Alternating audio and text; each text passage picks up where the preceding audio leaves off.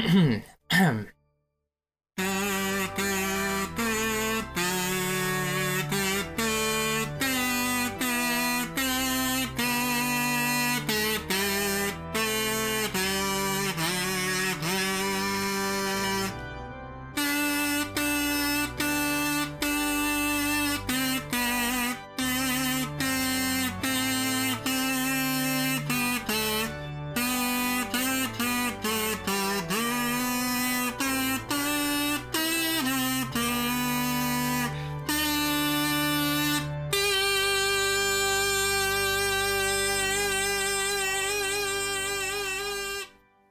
peasants, and welcome to Crowning Around, a podcast that aims to comment and understand the lives of the royal family through what we see on television, specifically the Emmy winning show, The Crown. My name is Sam Chung, and if you're anything like me, you know that there are plenty of resources out there to learn about royal life, but there's a large part of you that thinks, why would I do that when there's a TV show all about it? Luckily, I will not be going on this journey by myself today. I have two wonderful co hosts who are going to share this experience with me. First, please help me welcome to the podcast fellow peasant Ivan Vukovic. Ivan, how are you? Hey, I'm doing well, Sam. How are you doing today? I am doing great. Um, and also with us today is Carlin Greenwald. Carlin, how are you? I'm good. How are you, Sam? Um, again, I am great. so we're really excited, or rather, I'm really excited to be talking about this today because I've always wanted to dive into the crown. I've dabbled, but I haven't really gotten all the way in, so I'm very excited to learn about the royal family, a family that I feel like I know very little about, especially compared to people who just pay attention to them in the tabloids all the time. And Ivan, this was sort of your baby. You sort of spoke this into the Twitterverse, kind of like a cry for help.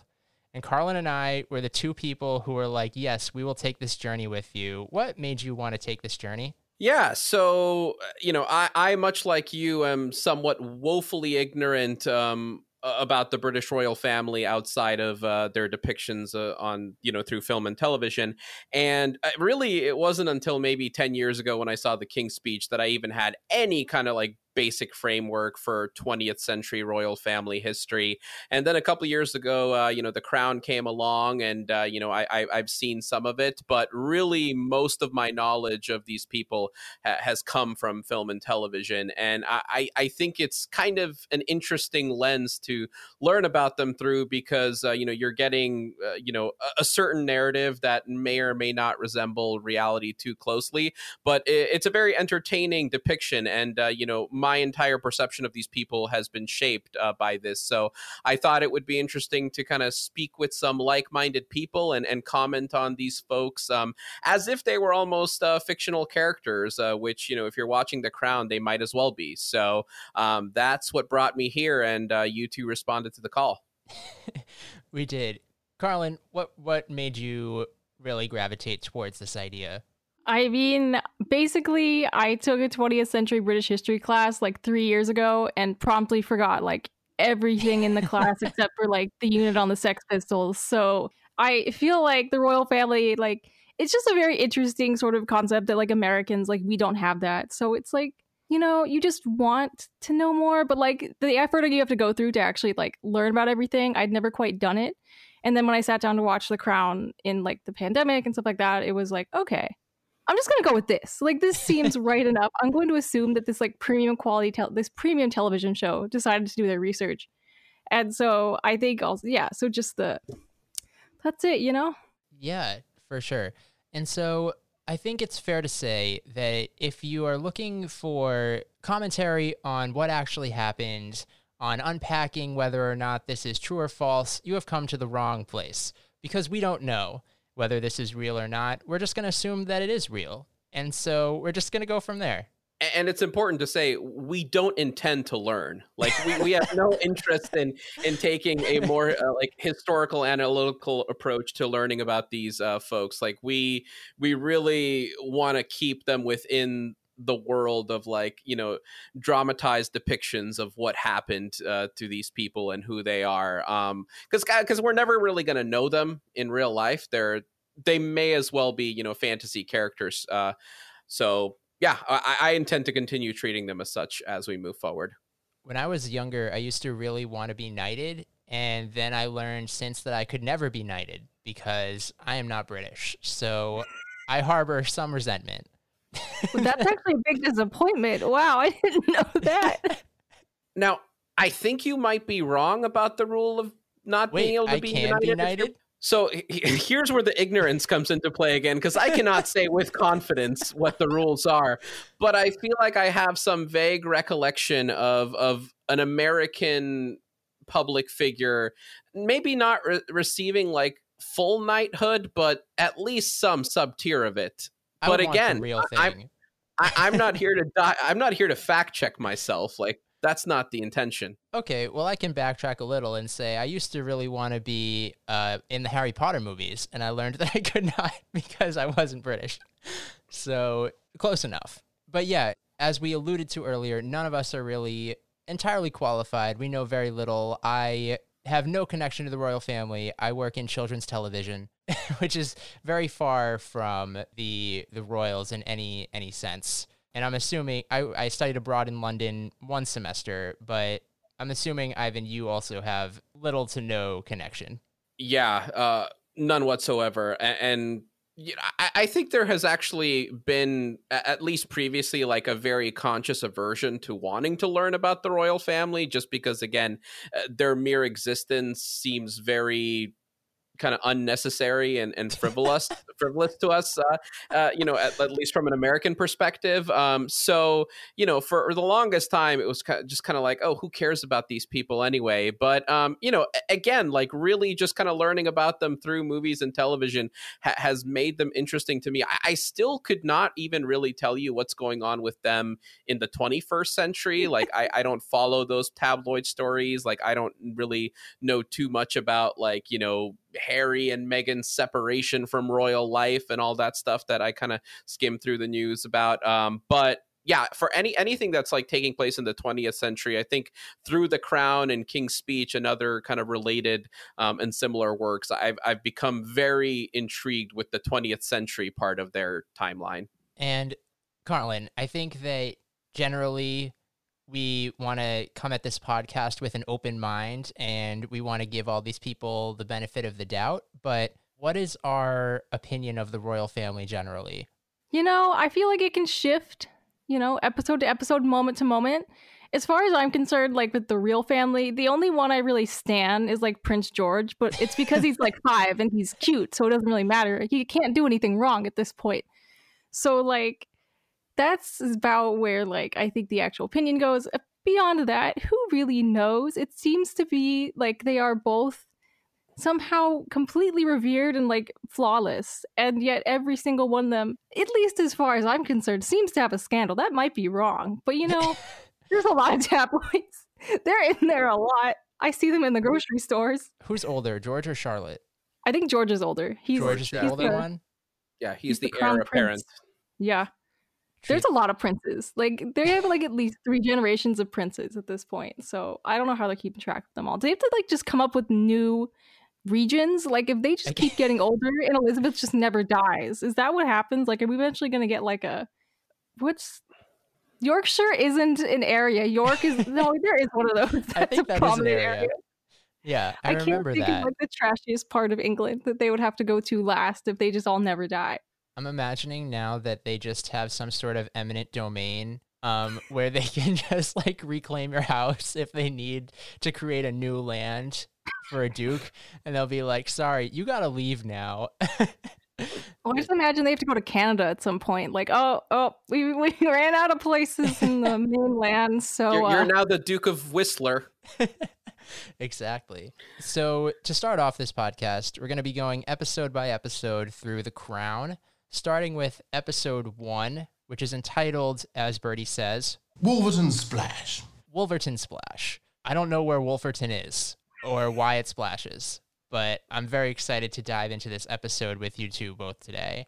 Um, and Ivan, you're going to do a quick recap of the episode for us so that we can get straight into our reactions, observations, thoughts, comments, concerns, all of that.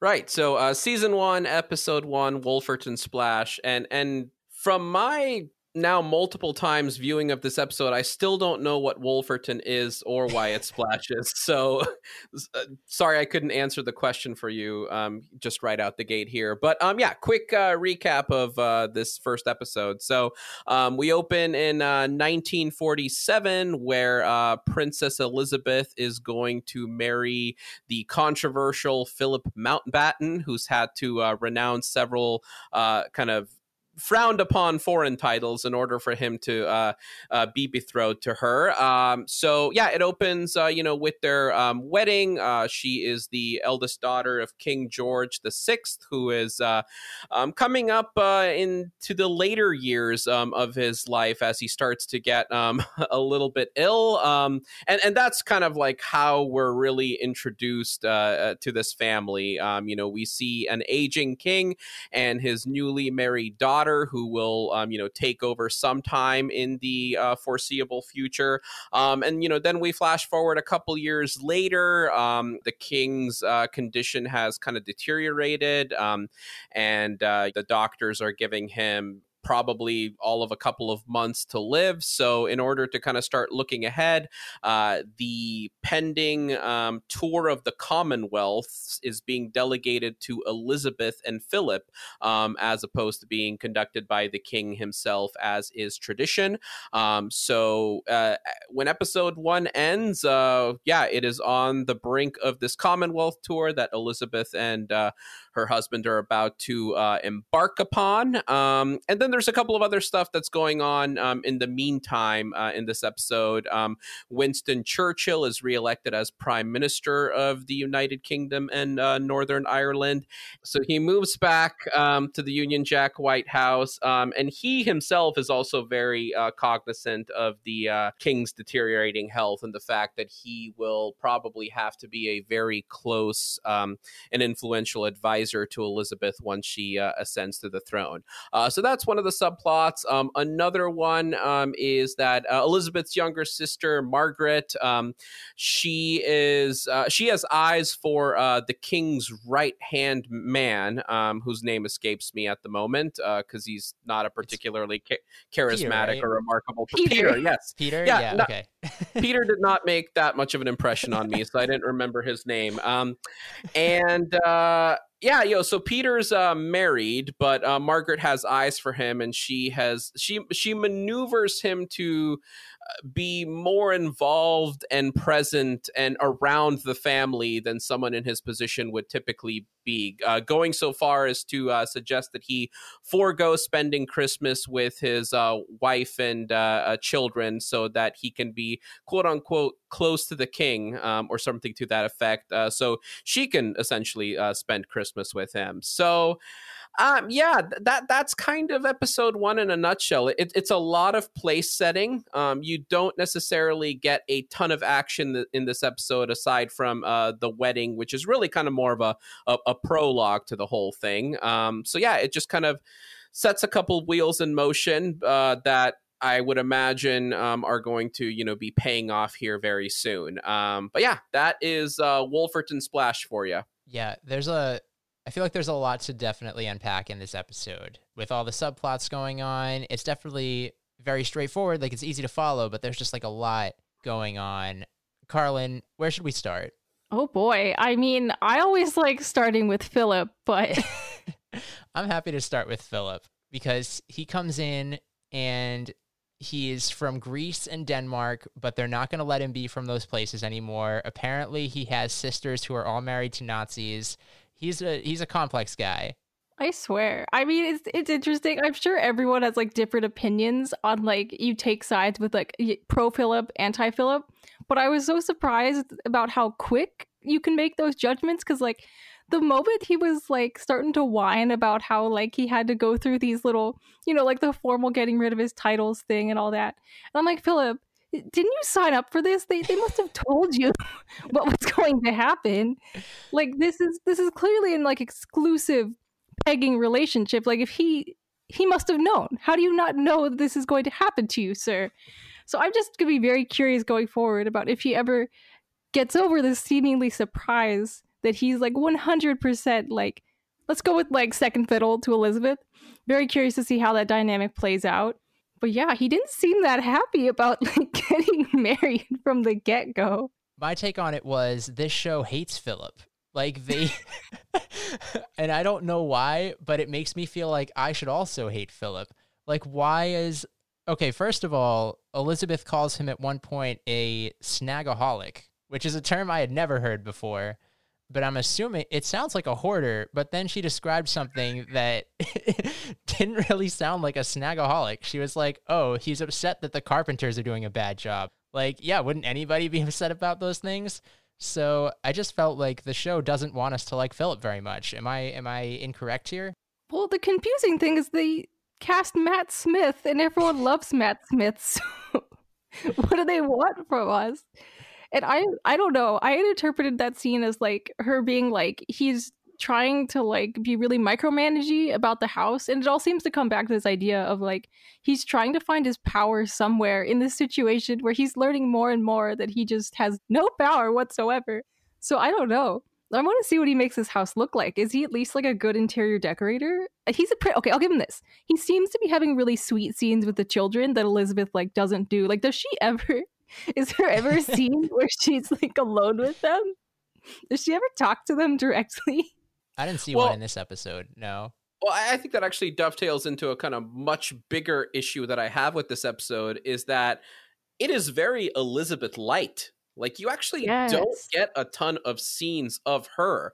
Um, now, I think it's interesting that they chose to open with this point in history before Elizabeth is queen because it, it gives us a lot of uh, context, uh, you know, ahead of her ascending to the throne, which you know is you know going to happen pretty imminently here. But um, yeah, you get a lot of introductions and kind of deep dives into the psyches and motivations of a lot of the other characters, um, including her uh, father and also her husband. But you don't really spend too much time with her, uh, at least in this first episode. And, you know, when I think about this episode, I really think that there's only one remarkable scene in, in the entire thing, and that is at at toward the end when uh, the king and Philip are having a heart to heart, and the king kind of reinforces the message that you know you, you, you know, kind of what you said, Carlin. Like you signed up for this, buddy. You you know what you got yourself into, but also just kind of sort of recalibrating uh, that with him and be, and saying that you you might think that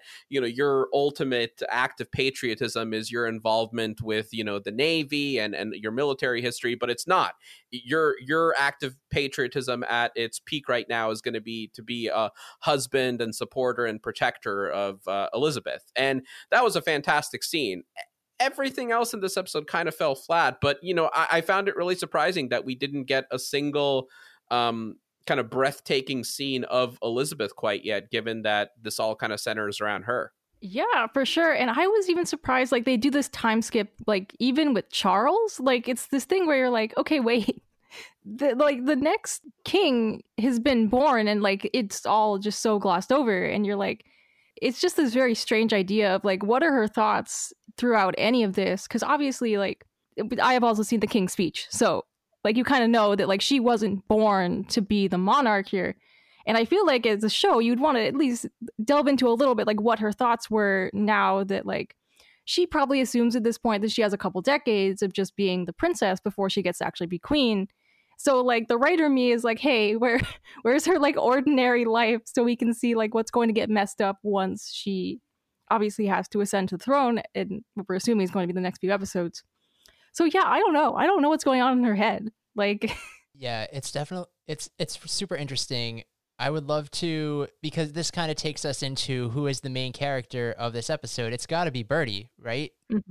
So Bertie's the main character of this episode and he has quite an arc. I feel like he's going to die very soon, right? So this is like his episode to shine. Did he step up to the plate?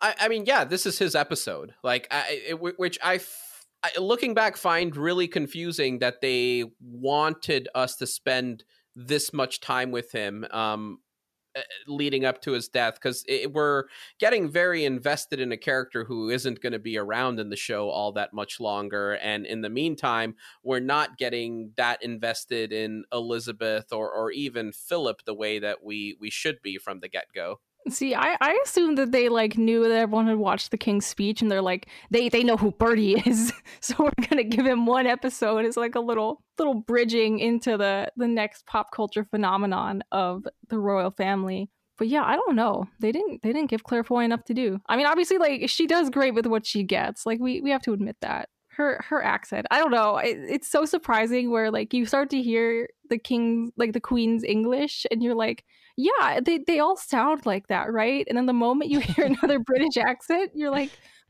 oh, oh, oh, wow.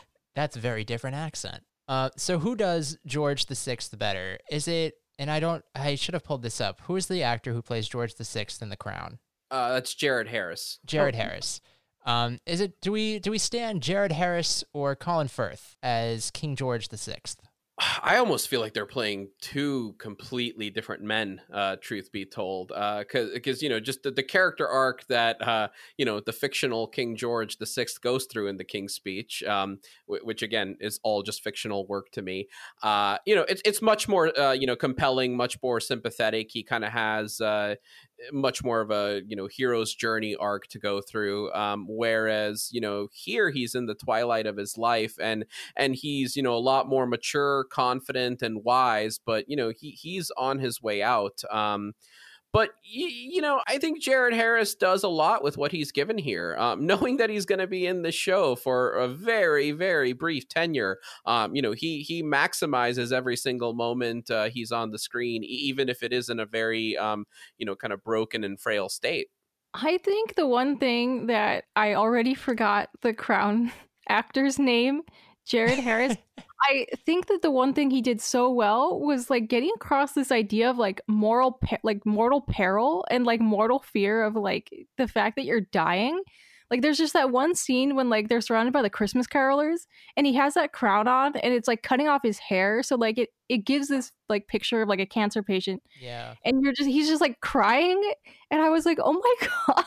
like Jesus. Like they really just I don't know. In that regard, I think he did such a good job with like the very small but very heavy emotional arc that he had because it's pretty much like what I imagine is like the most sobering and terrifying thing you could possibly get is like this news back in the 40s that like yeah, you thought you were just getting like a very minor surgery like no, we actually can't fix you at all.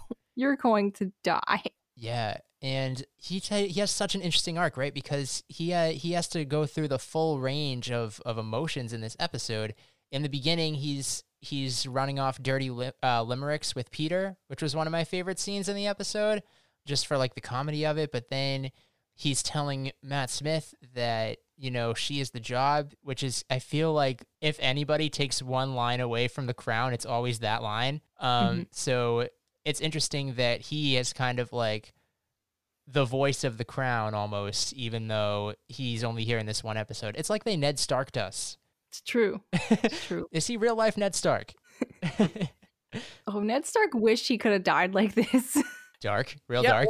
Well, well and, and, the more that I think about it, like it, it's interesting that in a show where we're going to be spending a lot of time with people who, you know, through the eyes of commoners are, are somewhat immortal and untouchable, um, that we're opening up with, you know, a king who is perhaps, you know, at the height of mortality, um, and and to kind of show how vulnerable and and not immortal he is. Um it's an interesting just juxtaposition to to what's ahead uh, but it almost like it's almost a disservice in a way because we're seeing somebody who is very uh, humane here um, and that's our first introduction to a family that as time goes on doesn't really seem that humane.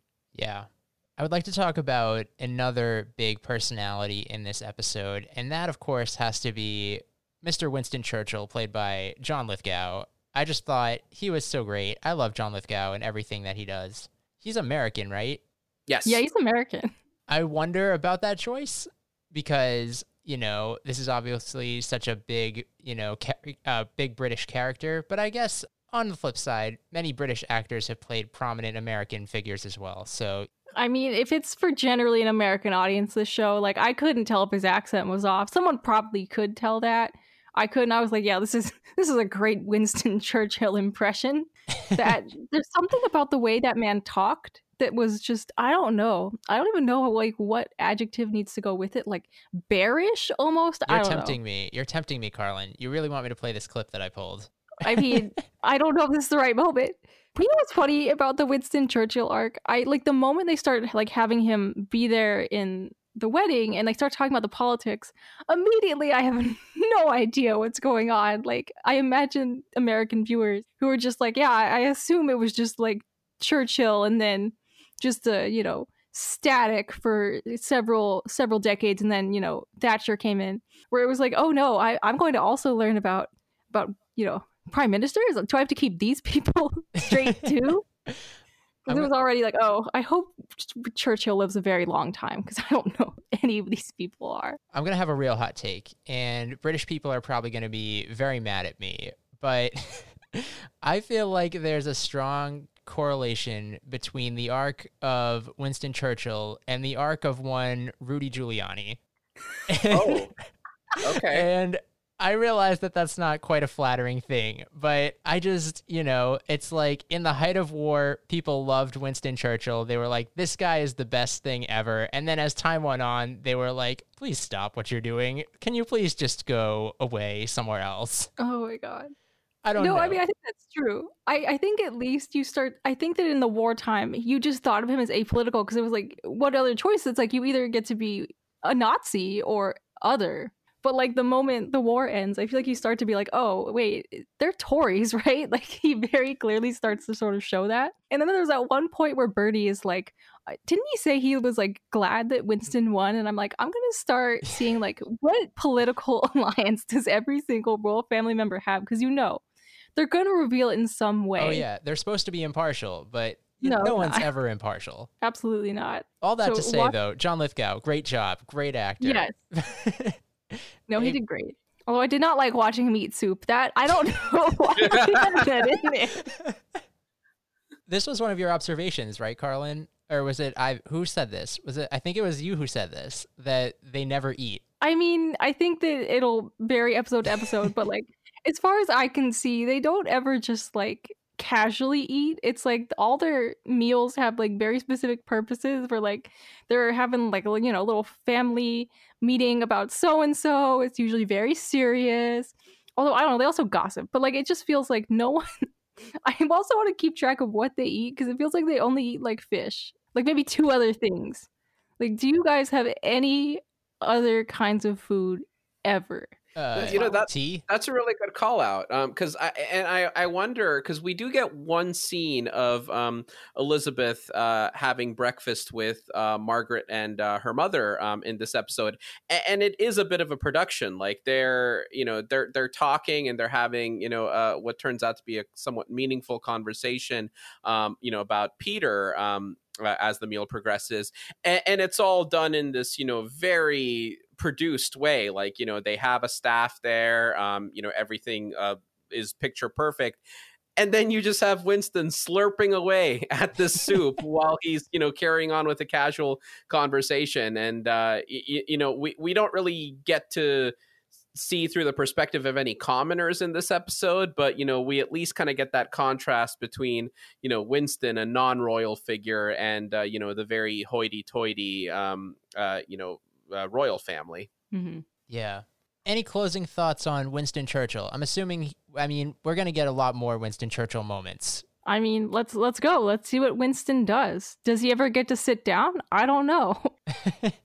yeah, why do they do why do they make this old man just stand up? I don't know. It feels like one of those rules that's like someone should really rethink this rule. I mean, it seems like they have to go back to like 1700s rules where like the queen or king gets to sit on a really high chair and then the commoners just have to be on the ground. Like why are they bothering with this middle ground? Like either everyone gets seats or no one gets seats and it has to be very apparent who is in charge. Yes. Um, we get a full surgery scene here. I didn't realize we were gonna get into like ER on this show. Oh yeah, you know they have to give us like every Netflix show, they have to have gore and they have to have sex.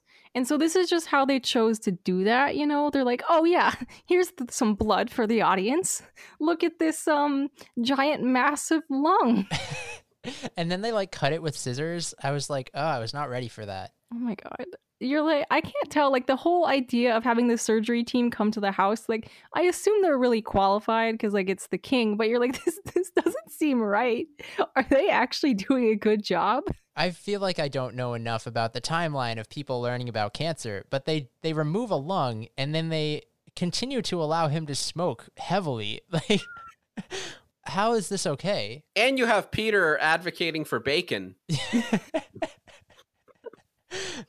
yeah it was crazy. Yeah, I don't know either, but I also I don't know if you guys noticed this, but like one of my favorite like scenes that doesn't matter in this show, like in this episode, was when you see that one hospital orderly like put the lung in some newspaper and carry it off. And like I really like to assume that like that lung went onto the black market and like someone is like, I want King George's fucked up lung. Like Yeah, the, the newspaper as a wrapping was a choice that I wanted to learn more about. That's a real Wolferton splash. so, so, one thing that I think is a little unclear, to me at least, is the relationship between Liz and Phil. And I feel like they try to play it off like they kind of like each other, you know? Like they have that scene where they secretly kiss, even though all of the butlers are watching them. So it's not so much a secret.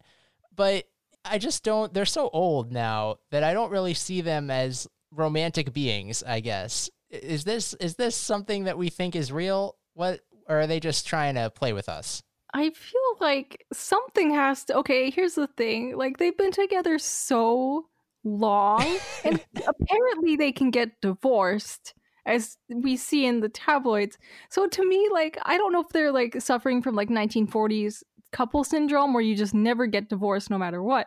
But I, I think I assume that they liked each other at least a little bit in the beginning. I think Elizabeth liked Philip more. I think so I too. guess. I that's what that's the impression I'm getting. Or in some But way he doesn't It's so hard because he stuck. Like he could have left, I guess, but he stuck around. I don't know. I I mean, could he? Wasn't he? I was. Didn't he not have any? Didn't he lose all his titles? I wonder what he would have done. I guess that's true. Wait, did he choose? So Mountbatten is a name that was given to him by the English, so. right? And they chose Yeah. that name. Yeah, I think so. Yeah, wait. He has, no, wait, no. He does have some sort of family. I think that like is rich too. So I guess he could have left. But the family are all married to, as Winston Churchill says, Nazis. Prominent Nazis.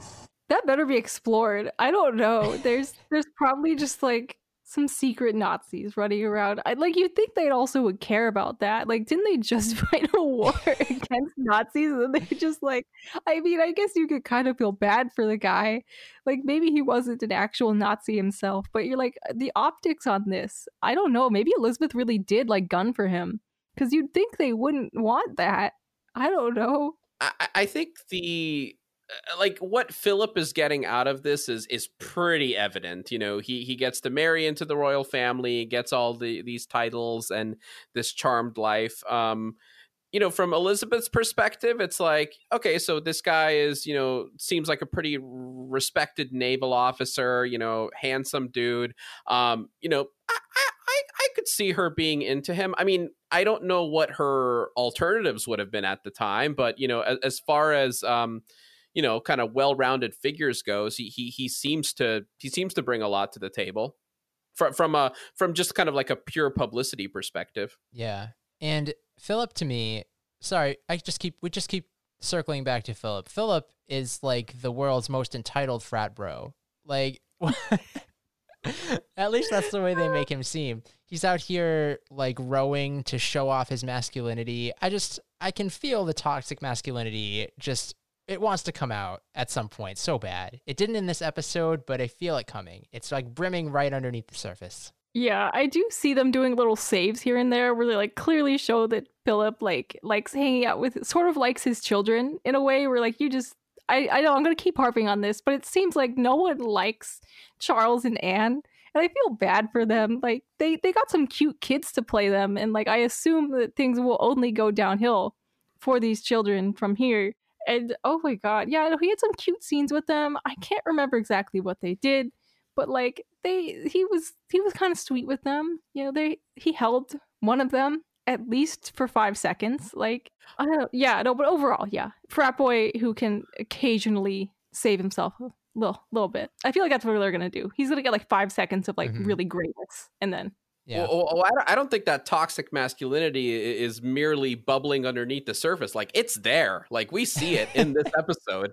Uh, I mean, e- even you know toward the end where Elizabeth has to you know talk Philip into doing this Commonwealth tour, and he's like, "Well, what are we going to leave the kids behind? Am I going to leave the Navy behind?" It's like, well, yeah, dude, that that that's what you signed up for. Which you know, again, the king kind of reinforces that message uh, toward the end of the episode. But th- there was also that that comment that he made um, right after his little uh, what what whatever that ceremony was where he lost titles or gained titles or traded titles i, I don't really know but um, you know th- he made a comment that you know uh, he was going off to his stag night that evening before the wedding and it was like he said something about like oh a naval officer stag night like i'm not gonna you know get any sleep tonight wh- which was basically like him saying to his uh, you know bride like oh there's gonna be some debauchery tonight you know it yeah. yeah, Phil yeah.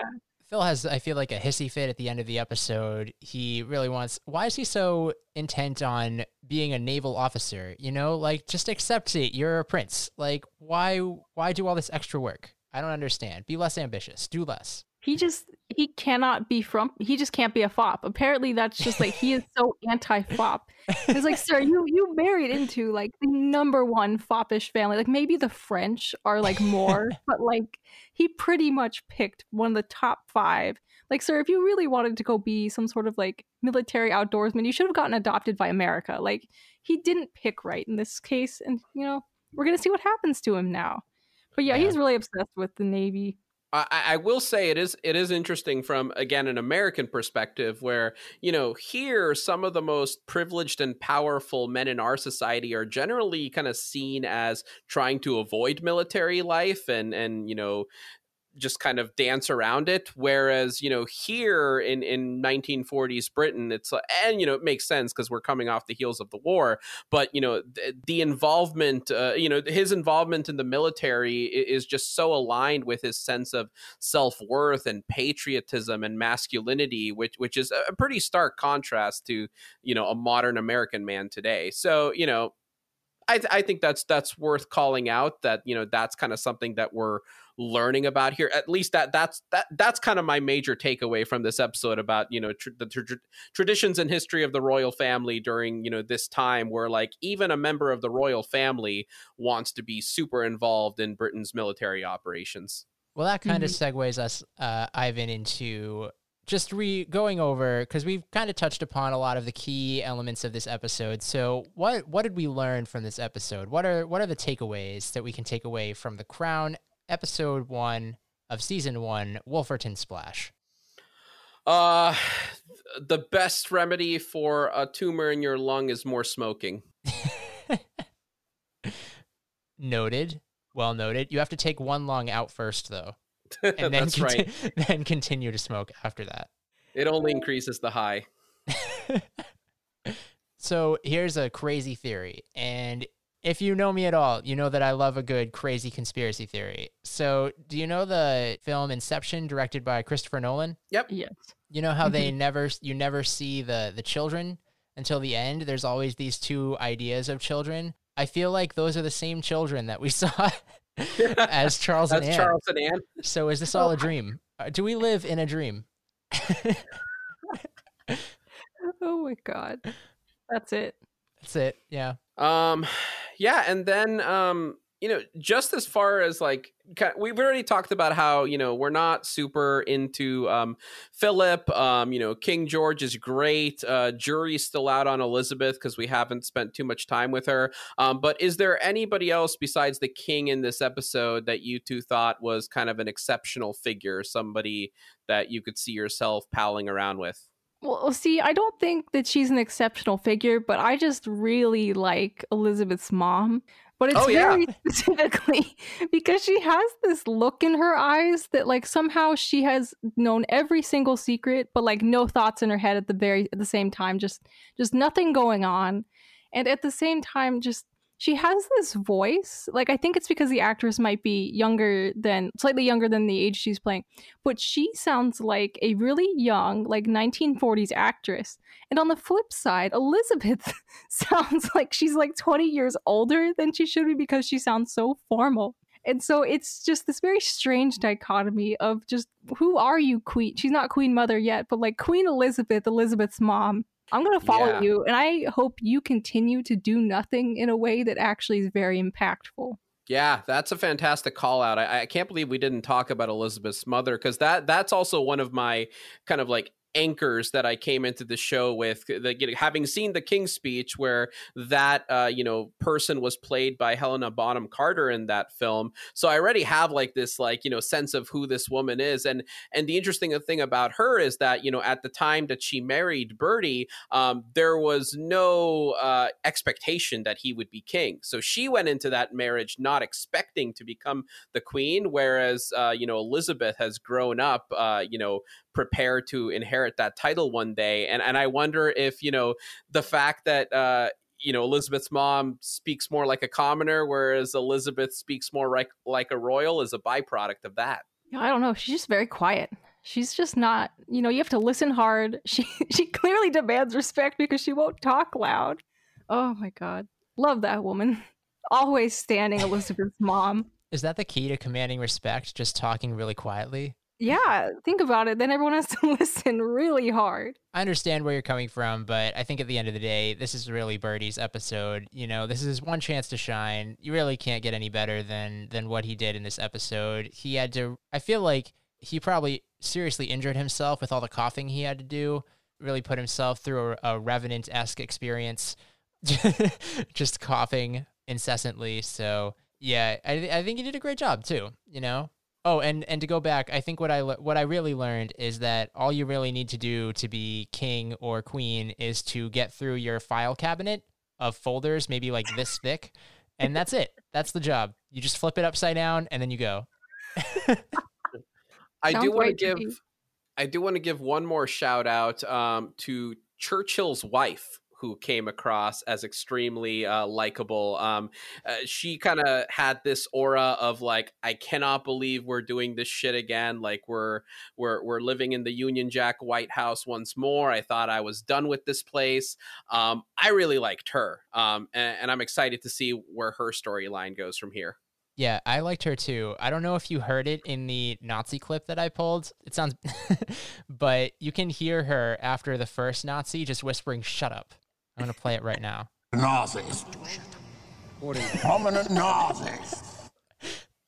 Yeah, she she is fantastic. She really is. All right, the last thing that I thought would be fun. This is this was uh you know, it just came to me today, but there were this is Netflix, right? And Netflix kind of occupies a similar space as the HBOs, the Showtimes, the premium cable channels. And as such, there's bound to be one or two kinky moments. And so I think for episode 101, we are going to award what we are going to be calling the Kinky Crown Award for kinkiest moment of the episode.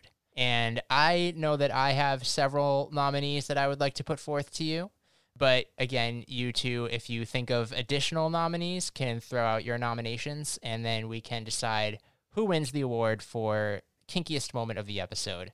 So, kinky moment number one is Elizabeth forcing the word obey into her wedding her wedding vows. Obey. the second nominee is of course Prince Philip sleeping in the nude and then being woken up by his father-in-law. Um, I think that was a classic. Um, and then let's see, I had a third nominee and now I forget what it was. Oh, nominee number three. And this was a moment we did not touch upon, but is going to, I feel like, become a bigger subplot later on is Princess Margaret convincing Peter to skip out on his own family and come with her to Christmas in Scotland. Yeah, I don't think there was really anything else that was those that uh, level. You you you forgot Churchill slurping the soup. Oh, God. oh. Of Winston Churchill soup slurp. Okay, so uh, those are four Kinky Crown Award nominees. Looks like it. All right. Carlyn, where do you lean on this? Um, I I lean toward Philip. I think he like they got him one of those like Jon Snow butts. Like he had that perfect round. they got that that one shot. Yeah, I'm gonna have to go with him. I don't know. Like, does Philip really sleep in the nude? Would they have really told anyone that? I just like think now everyone's gonna think that. Like, I Well, support it. You know, I think On this it. podcast, he does. We're taking He does. everything we see in the crown as fact. Yeah. So I like that reveal. Thank you, um, Peter Morgan, for that information. Ivan, where are are you in concurrence? Um, no, I'm going to dissent here and say that uh, Elizabeth adding the word "obey" into the vows, um, which which I, I I don't think I initially read that scene the way that you're reading it, but I, but now it's headcanon for me. See, this whole podcast is really just trying to decide if it's Elizabeth a top or a bottom. I don't really know. We're gonna figure that out. We got 40 episodes to find the answer. Oh man. So it's down to me. Those were, I think, my two top contenders for the Kinky Crown Award as well. But in this case, I'm going to side with Carlyn. I think you get full butt in, spe- in episode one. That's deserving of a Kinky Crown Award. So congratulations to Prince Philip. You have won the first Kinky Crown Award of the season. But Churchill still has a chance. We got the rest of the season. He does have that like hot new secretary. So you know what? Oh, that was so creepy. That was another Giuliani thing that he did. Just I was like, "Oh no. Come on now." the parallels were just writing themselves. Oh my god. Honorable mention though to this moment that I almost put on the Kinky Crown uh, nominee list. There's nowhere better than a splash. Just Bertie going, "There's nowhere better than the splash." And you're just playing that now. I had to save one surprise for the end. Um, all right, I think that just about covers it, right? I don't know. Any closing thoughts on episode 101 of The Crown? Uh, Ivan, how about you? Uh, again, uh, surprisingly not the best episode. Um, for for a show that is supposed to be about Queen Elizabeth, we don't get a ton of uh, Liz here. Um, but you know, I, I've got an open mind here. I think that they're going to course correct here fairly soon. Carlyn, any closing thoughts? Yeah, I agree. Um, I am hoping there's more Elizabeth and less me having to keep track of all the prime ministers. And I'm ready for it. You know, um, Rip Bertie, I'm really sorry, but um, I'm here for Claire Foy. Yeah, I'm very excited to see where we continue on this story. I mean, I guess excited is the wrong word because it's history. I could just look it up and, and spoil myself. But Don't you I dare! I will not. No, I promise I will not. That was one of the stipulations of joining this podcast. But I'm excited to to watch this show through the lens that we are currently watching it and continue to talk about it with both of you. So this is the first of hopefully many episodes that we can record. There are 40 Crown episodes, right? So we have quite a library to get through. Yep. Um, And two more seasons on the way. uh, let's see, Ivan. If people want to follow you on social media, get your thoughts on the Crown as we're doing this rewatch, where can they find you on social media? Well, uh, truth be told, I don't think people want to follow me on social media, but, but, but if they must, um, um, uh, at Ivan Vukovic, that's V U K O V I C. Um, yeah, no, uh, but but it's kind of a wasteland. I wouldn't bother. Carlyn, you're more active on the Twitterverse. Where can people find your thoughts on the crown? Um, just at Carlyn Greenwald, um, C A R L Y N, color green, W A L D. Pretty easy. I don't think there's many people with my name. Have you done that? Have you done a um how many of me? I have. There was only one Carlyn Greenwald, or like it was like one or fewer. So I might not even exist. Fantastic. And you can follow me at uh, at Sir Sam Chung on Twitter. I also I think took that handle on Instagram, but I never post anything. Wait, wait, Sam, you you united yourself on Twitter. As I said, I really wanted to be knighted. It all came full circle. This was a joke that was what 56 minutes in the making now. So it was all coming back around to this moment. If you're still listening, you're welcome for that payoff. Another thing about me, my jokes sometimes take a while to get to the punchline, but it's always worth it. So yeah, and then just to close this out, Uh, you can stay up to date with all of the latest updates about the podcast at our Twitter account that we just set up uh, at Crown Around Pod. We're also on Facebook, so definitely follow and like us there. This episode will be uploaded to our website, www.paginatedmedia.com slash crowning around. It'll also be available on any platforms where podcasts are available. And coming up at Paginated Media, we have some really exciting things. Uh, as always, on Tuesdays, we'll be releasing new episodes of The Outfit Repeaters, an unofficial Lizzie McGuire recap podcast. So on Tuesday, we'll be recapping season two, episode 13, entitled You're a Good Man, Lizzie McGuire. And then a week from today, we'll be back right here at Crowning Around to recap season one, episode two, entitled Hyde Park Corner. So we're really excited about that one. Very excited to keep diving into the crown. I think this was very fun.